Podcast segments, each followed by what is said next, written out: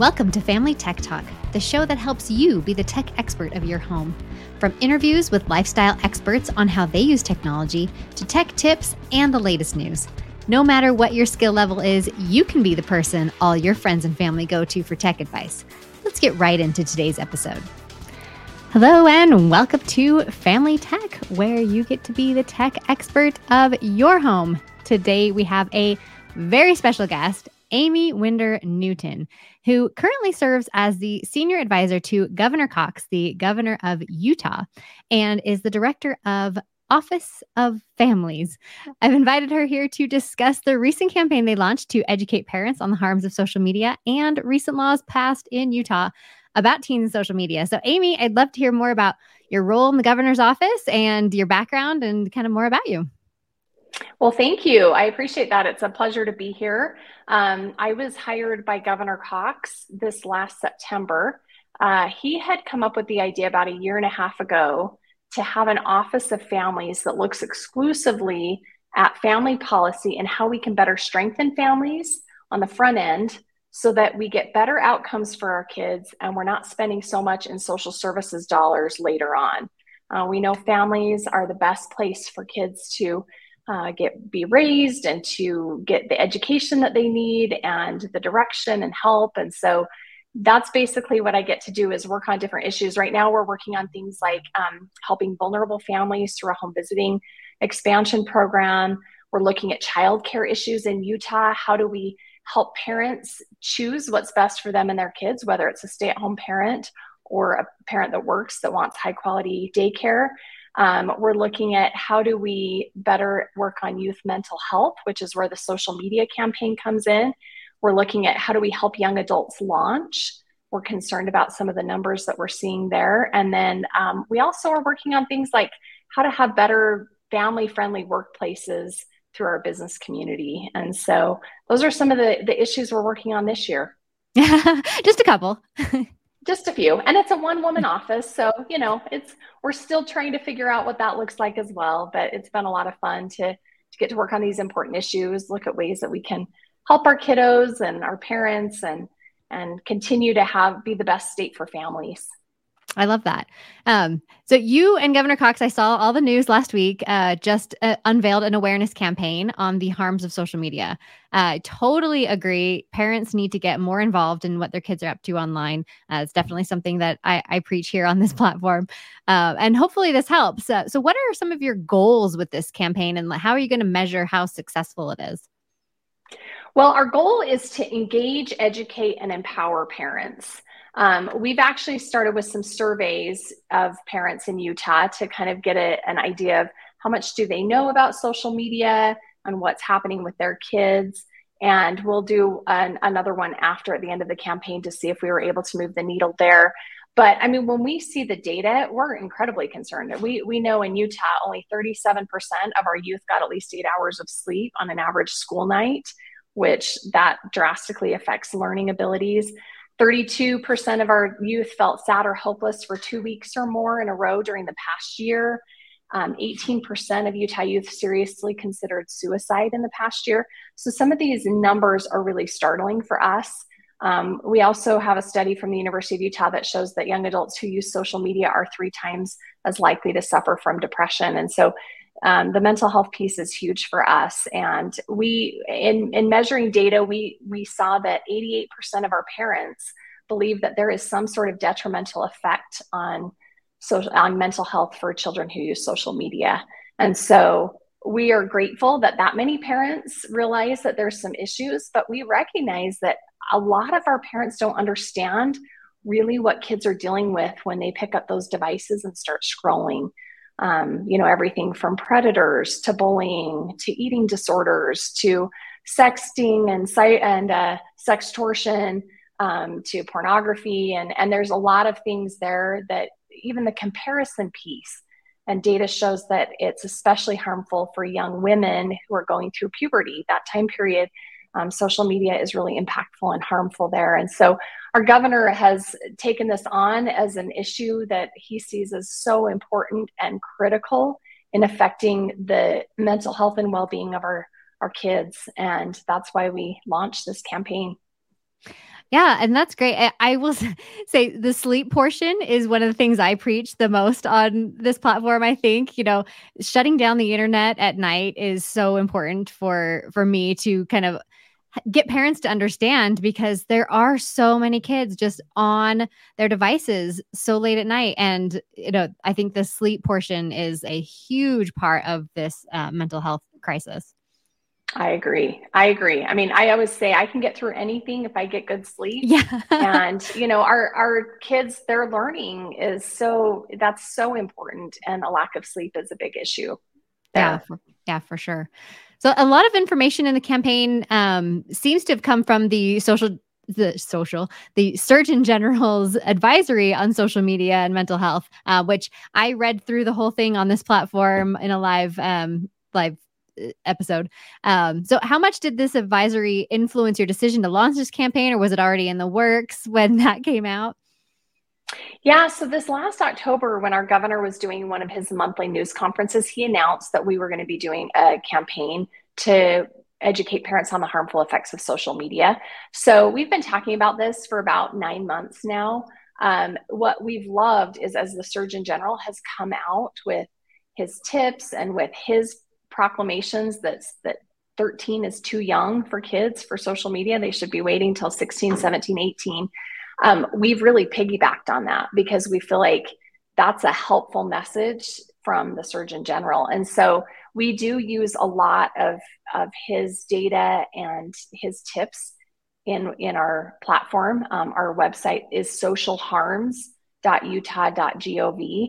And um, we do talk a lot about what he has recommended. We feel like that that's a great source for parents to, to recognize is also on board with this movement.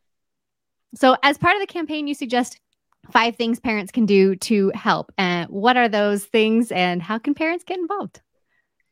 Well, I think this is especially timely as people are heading back to school. And as we look at back to school tips for our parents, I think social media and media conversations are especially necessary. But there's five things. The first one is create a family media plan that involves open discussions, agreeing on expectations. I always think as a parent, it's so much easier if you set your boundaries and expectations up front with your kids. Because then, you know, when the hard times come and you have to follow through, at least you can say that they knew and, and there were expectations there. I think even writing down your media plan is really helpful. Um, you know, I had, we had a, so all of my children are now young adults. I have kids 19 to 27. And when they were teenagers, we had the rule that they had to check their phone into our bedroom at night. We didn't trust them to just leave it on the kitchen counter, which for good reason, because one night I went to bed and I noticed one of the phones looked a little different. And I went and picked it up, and one of my kids had taken the phone out of his case and just left the case with the plug into the case to try to fool tricky, us. So tricky. I learned my lesson there. But anyway, so you always have things like that. But we had that rule. And, you know, as our younger kids came along, they just knew that was the rule. Um, and so having rules like that in place are, is really important. The second thing is to create tech free zones and encourage children to foster in person relationships. You know, one of the things our communities are just hungry for right now is human connection. And COVID made that especially um, serious. So we've we've got to do a better job of connecting with real humans. That's what helps feed us and helps us to be more mentally and emotionally healthy. And um, as a family, recognizing when you should restrict phones. Maybe it's before bed. Um, for sure during dinner time, right? We still have data that shows family dinners are a protective factor for a child's mental health and well-being. So, how as many family dinners as you can have where devices are put away and you're having that time to connect is so important. Um, you know, we also would love to see our schools have more tech free zones. We'd love to have every, the governor would love nothing more than to have every school classroom be tech free, where you come in, you put your cell phone in a cubby or something, and you go and sit down because we know that that's going to help learning um, happen. So, anyway, but but creating those tech free zones and talking to kids about human interaction. The third one would be modeling responsible social behavior social media behavior. So kids are learning from us as parents right? And there's a Wheatley Institute study that shows that though kids' mental health is affected by social media, how much their parents are on their phones and using social media also impacts a child's mental health because it's awfully hard to compete with Instagram, right? For mom's attention and mm-hmm. what message that sends to our kids. That's huge. And I've got to work on that. I mean, I think all of us as adults need to do a little bit better. So oh, for sure. modeling that that behavior is really important. The fourth one is working with other parents to help establish shared norms and practices. One of the biggest complaints I hear from parents is, yeah, we our kids tell us we're the only ones who have these rules in effect. And you know, our poor kids are the only ones left out of social conversations on Snapchat or whatever because we've got this rule. Well, if you can get with your kids' friends' parents and say look let's figure out like what what do we want to encourage do we want to just tell our kids hey you need to text each other that's what you're going to use to communicate and we're going to all tell them they can't use these other social media apps like having that group surrounding you and and helping to back you up is huge so if you can do that if not i still say to parents go for it and do what you think is best for your child but that certainly helps when their friends are also have this have similar rules there. And then the last one is just overall reconsidering allowing your child to have social media. I mean, like I mentioned, the Surgeon General came out and said 13 is too young. So these parents who are letting 10 year olds have social media, like please, please, please look at this data and recognize that is so harmful for your child. Um, waiting until they're 16, 17, 18, or you know, once they're an adult that is such a much better and more appropriate time. But at the end of the day, we want to empower, empower parents to make the decision that is best for their child. So, and there's there's phones out there like Gabb or Troomi that have already it built into to to not have those social media um, apps on there, and still give your kids access to a phone. So there are ways that you can do that. But I just say to parents, be strong, be brave, set boundaries our own governor doesn't allow his 16 year old daughter to have social media. So, and I know I have a neighbor, um, Rachel and Phil told their daughter, you, can't have social media until you're an adult. And man, I watched those battles and it was hard. They did let her have a, an Instagram account on mom's device that she could go on and post pictures and stuff. But but not having it on her own device prevented that endless scrolling that sometimes happens. And she's 20 now. And Jessica was telling me, she's like, Yeah, I'm so grateful my parents did that. Now that I'm an adult, I see how harmful social media is and was for my friends. And she's like, I'm so grateful that they stuck to their guns and that that we went through that and they didn't allow me to have it. So anyway, just there's hope. There's hope. but yeah, stick to it, parents. It's not easy. Yeah, no, it definitely is not easy. Um, so thank you. Those those are all really great tips. Um, uh, I I agree with um most of them. I would say. Uh, but definitely 10, 11, 12 absolutely they should not have an, a social media account. You're not like legally are not even allowed to have that account until they are 13. So, um, you know, don't let your kids lie about their age. Don't lie about their age for them, you know, just to get an account for sure. Um, and then and then yeah like you know there's certain social media apps that i would wait you know 16 17 but you know you can kind of step them through gradually and setting time limits i think is a really big thing because like you said that endless scrolling is what's mostly damaging and the you know bedtime and things like that you know so if you're setting time limits and putting parental controls in place you know you can avoid uh, some of the most damaging parts of of what you've got going on um but in addition to this campaign Utah made headlines by passing first of its kind social media law. I read through the entire law. I actually have it like marked up down here. Um, I definitely have some opinions and thoughts about it. Uh, and I've been meaning to make a video about it, but I just haven't had the time. Um, but the first is that some of the things in the law parents can already do, like like I was saying, set a bedtime for kids on specific apps and devices and approve the use of a particular app. So why does the government feel, or I mean, why does Governor Cox or you know the the people who drafted this bill um, feel the need to get involved with parenting our kids in that way.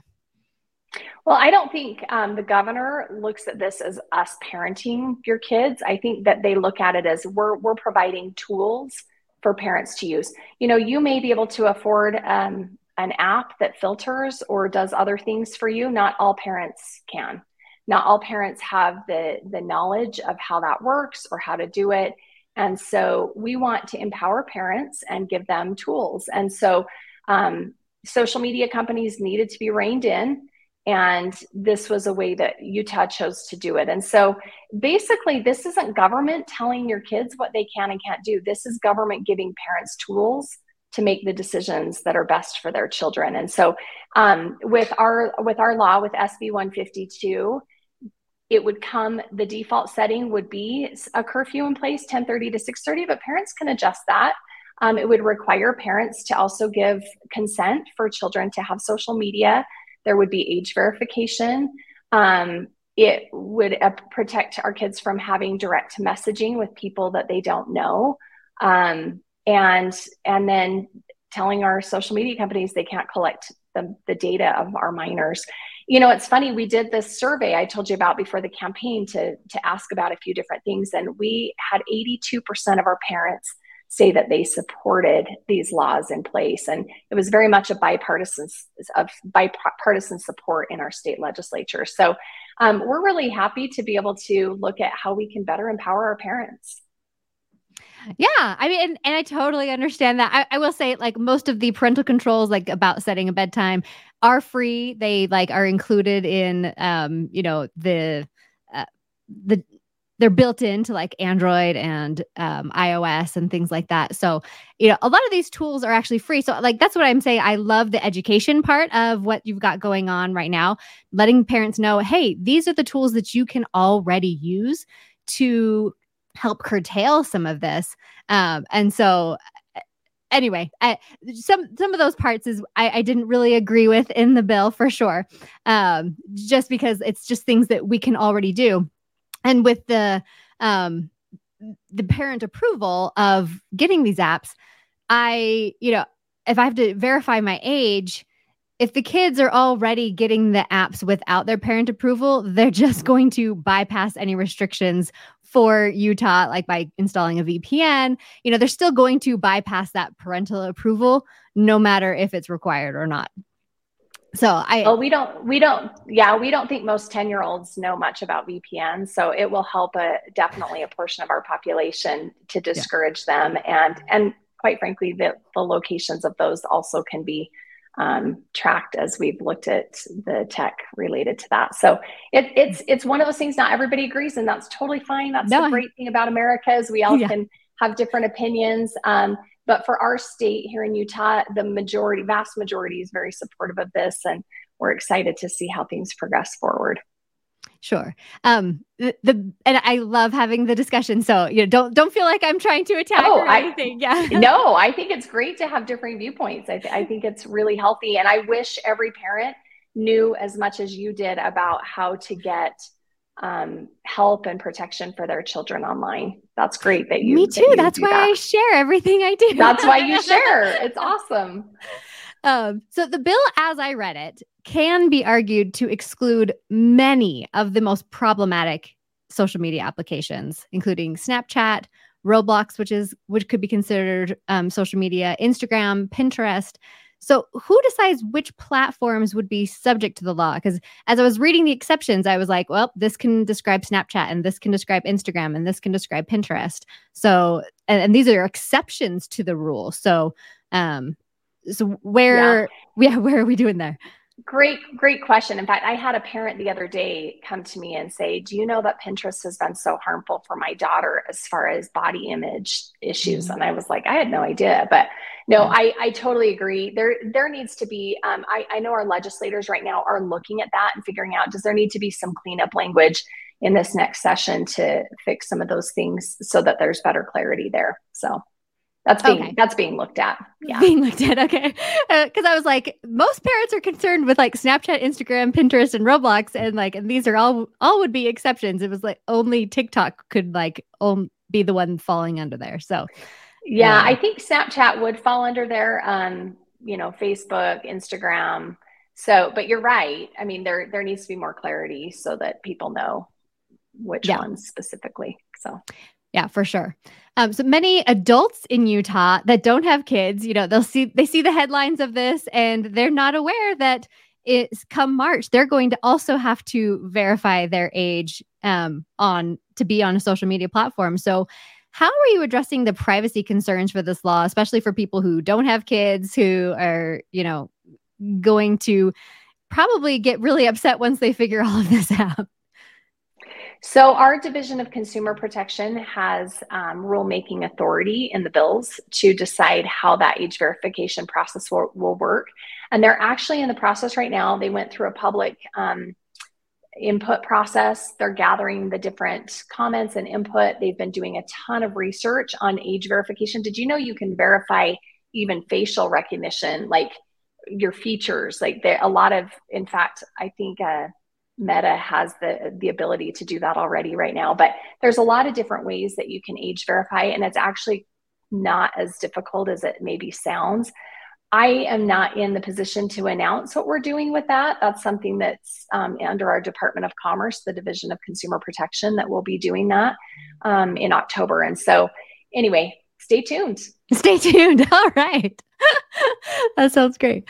Um, so I do like part of the law that requires um, a parent or guardian um, to access the content or interactions for minor accounts. Um, so when I was reading this law, it seemed similar to um, another uh, bill that's being proposed uh, called Let Parents Choose Protection Act um, which calls for social media companies to create parental controls, built in parental controls for their platforms and allow for parental monitoring of those platforms. However, the problem here is mainly with Apple devices. So, where the device it doesn't allow for this kind of monitoring, any social media platform would not be able to like conform to this. So, what you're asking might be technical technologically impossible for a lot of platforms to comply with without going after Apple themselves. So, how are you thinking about addressing that? You know, that's not within my purview, so I don't know how no. they're looking at that. Um, I, no, you know, again, we've got our legislators that I know have talked to a lot of different companies, um, and they're doing a lot of research. Our D- Division of Consumer Protection is as well. Um, so yeah, so they're they're I'm sure they'll figure out how we're working through all of that. I just don't have the specifics. I got you. Yeah, no worries. Sorry to get all technical with you. no, it's great. You're going to teach me lots of good things today. I love it.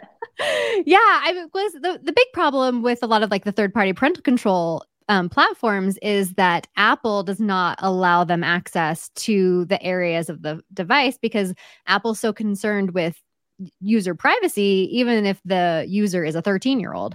Um, and so yeah, the the problem a lot of parents have is with trying to manage or monitor an Apple device. So, um, so yeah, I, I can't wait to stay tuned. Like, yeah, if yeah. Utah's going to go after Apple, that would be really interesting.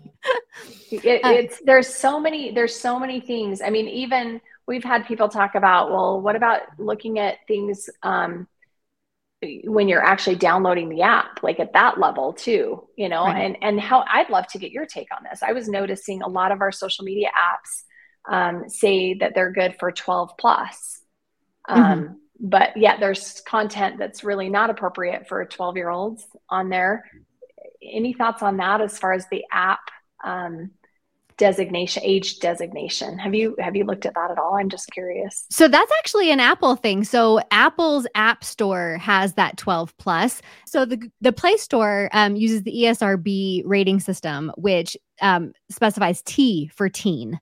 And so a 12 year old is not a teen. Um, and that i think is more clarity than the apple store saying the 12 plus. Um, mm-hmm. and so uh, because you know the difference between a 12 year old and a 13 year old like technologically especially with regard to COPPA um, the children's online privacy and protection act you know 13 is basically the age of accountability for uh, for for kids.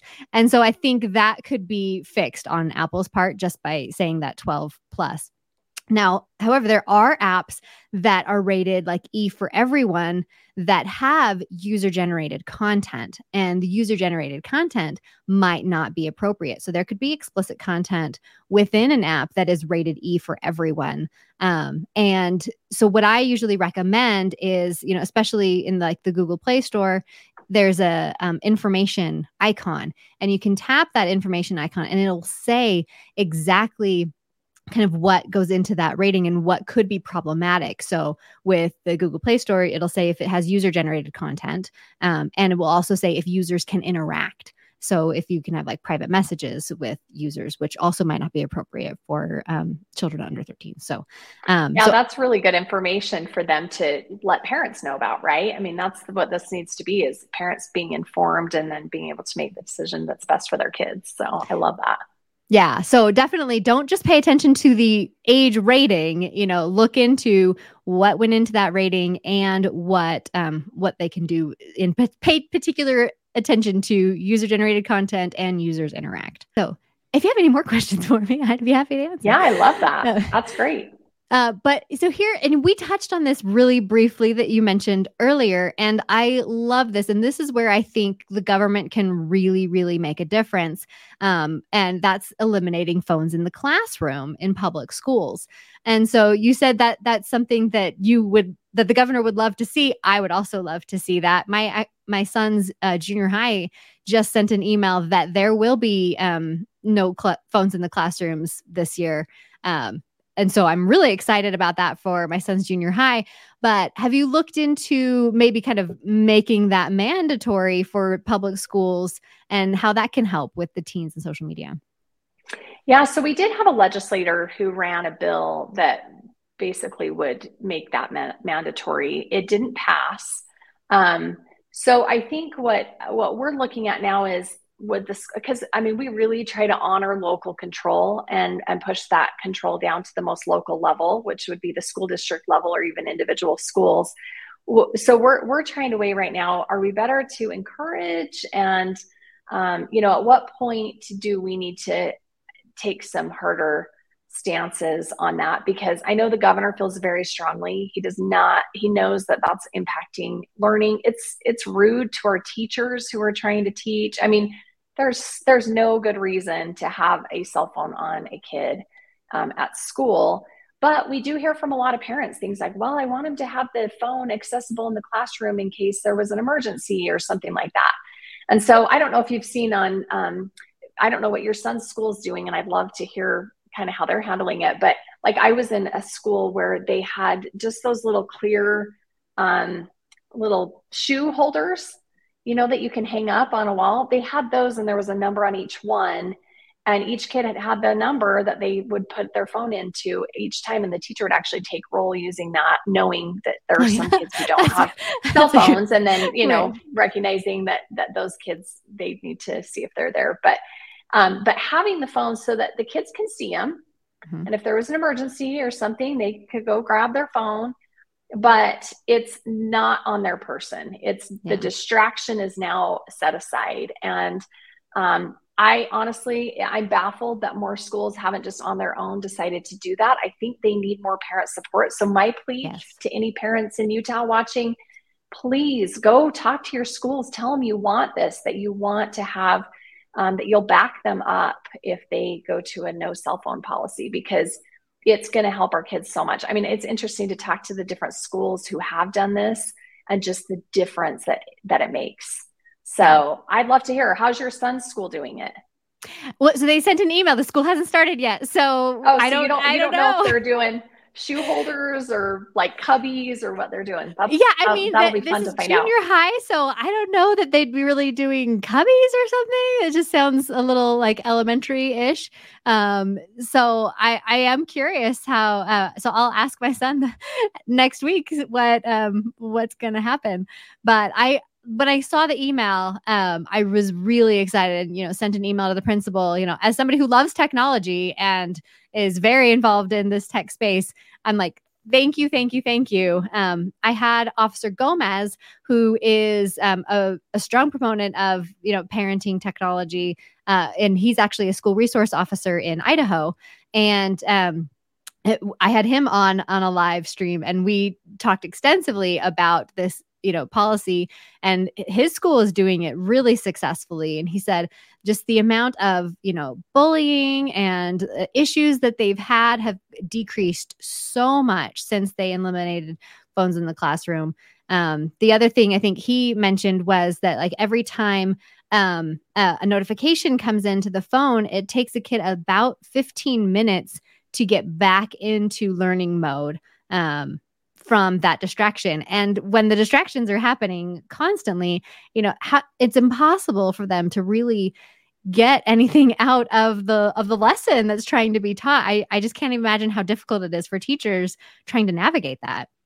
Yeah, I agree. I feel so bad for our teachers. I mean, I know some who just have kind of given up and they stand up and give their lesson and but you can't leave that classroom feeling like it was a positive experience when you have a classroom full of kids just on their phones, right? I mean, I just I feel so bad for our teachers who have to navigate it. And what I don't want is for a school to say, well, it's up to each teacher to decide the policy because now you have teachers who have to be the bad guy when some right. teachers might be like, oh, I'm fine with phones. Like you really need to just have the entire school have this policy in place. So I I'm excited for your son. That's great that they're doing that. I know, Love me too. Because and, and it surprised me before my kids. You know, my daughter's in high school, my son's in junior high, um, and you know, but when my niece and nephew were in school, like there would be at times where I would be like, oh, I need to like text them this thing. And then they'd respond right away. And I'm like, how are you responding? Aren't you in school? And like I didn't understand. Like as I was just texting right away. So like, oh, they'll see it later and then they'll they'll respond to me. Like, but I'm just thinking of it right now. So I'll text it right, right now. And I think parents really need to get out of that habit because I think um, and I forget who told me this once, but like most of the texts and distractions are coming from the parents themselves. And so, are you serious? Yes. crazy. So, you know, when your kid is in school, unless it is like, you know, somebody has died, you know, maybe save that until they're done. And I think for a lot of us, parents, we do that thing where we're just like, oh, I'm thinking of it now, so I'm just going to send it now but not realizing how distracting that can be for your kid that's, you know, in classroom in a class at the moment. Right. I mean, if you're shopping and you need to know your kid's pant size, just wait till they get home from school to ask them. Like, do not interrupt their school learning. I know. I agree. It's we're, we're, we live in an impatient world, though, right? Where yeah, just, yeah. So it's for hard. sure. It, it definitely is. So you know, parents you know, don't text your kids while they're at school. And if like if you want to reach out to your principal, say, hey, you know, because I think a lot of the times when um when schools do make these policies, and like you said, with that bill not passing, it's the parents who are scared that you know something's going to happen at the school and they're not going to be able to reach me and and i get that fear but i think we're we're making a bigger problem than what is the actual problem. Right. I agree. Um, so it kind of pivoting from that, um, because here's where Utah is definitely getting it right. Um, and it looks like a lot of states are following suit. We've got Mississippi, Virginia, and now Arkansas um, with the age verification laws to access adult content. Um, and it's causing sites like Pornhub to block themselves from the state. I did a reel where I'm like, I'm so devastated. um, so do you think that um, do you think this is a win that like other states are, are doing oh. this and um, and adult sites are blocking that and do you think more sites will kind of follow their lead and block and more states will also follow the lead it is awesome. I mean, we have loved being able to be one of the states to, to get this done. And it, it was overwhelming support from our legislators. Um, so we're really excited about it. We just recently had the, the judge um, rule in this case here in Utah, and, and we're, we're thrilled. We're thrilled with the outcome. I will say, um, I had read, I had read somewhere that in Louisiana, who was the first state to do this, it cut down pornography viewership by 80%.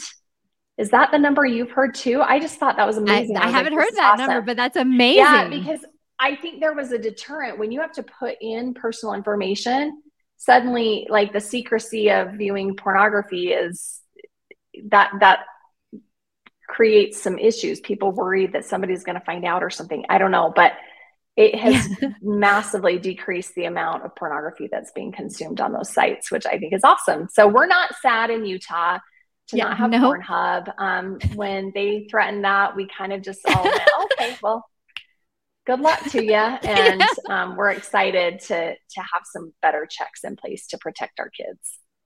Yeah. So do you think like um if you know say all 50 states end up enacting this law, do you think Pornhub is going to continue to block, you know, then suddenly they are blocked from the entirety of the United States? Uh, I mean, just curious. I don't know, but I would be okay with that. So I know, right? Personally, I think it's a great idea. yeah, you you just I, keep blocking yourself. yeah, you keep you keep you just go ahead and you, you go focus on a different country.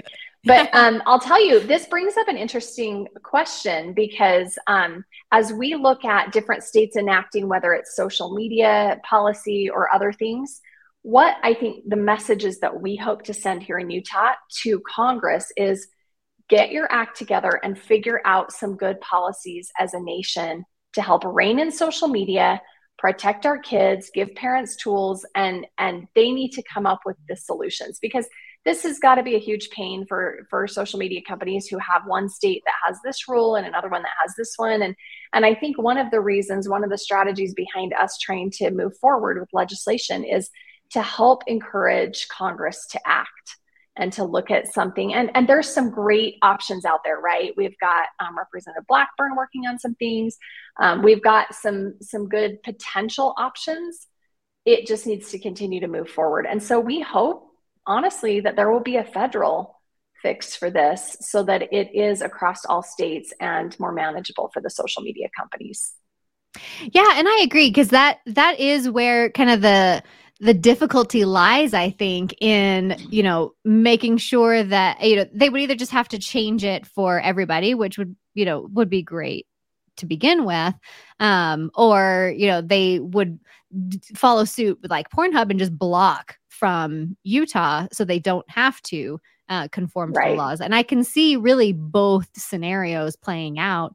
Um so it would be interesting to see which one actually actually happens. Um but they i would like to see you know COPPA and i talked about this with um the the instagram account the american moms last week um about how the legislation of the COPPA restrictions so that's the children's online privacy and protection right. act was created way before any of this was really a thing and so it's really really outdated and and needs you know to have more language that is a you know is today and what is actually going on.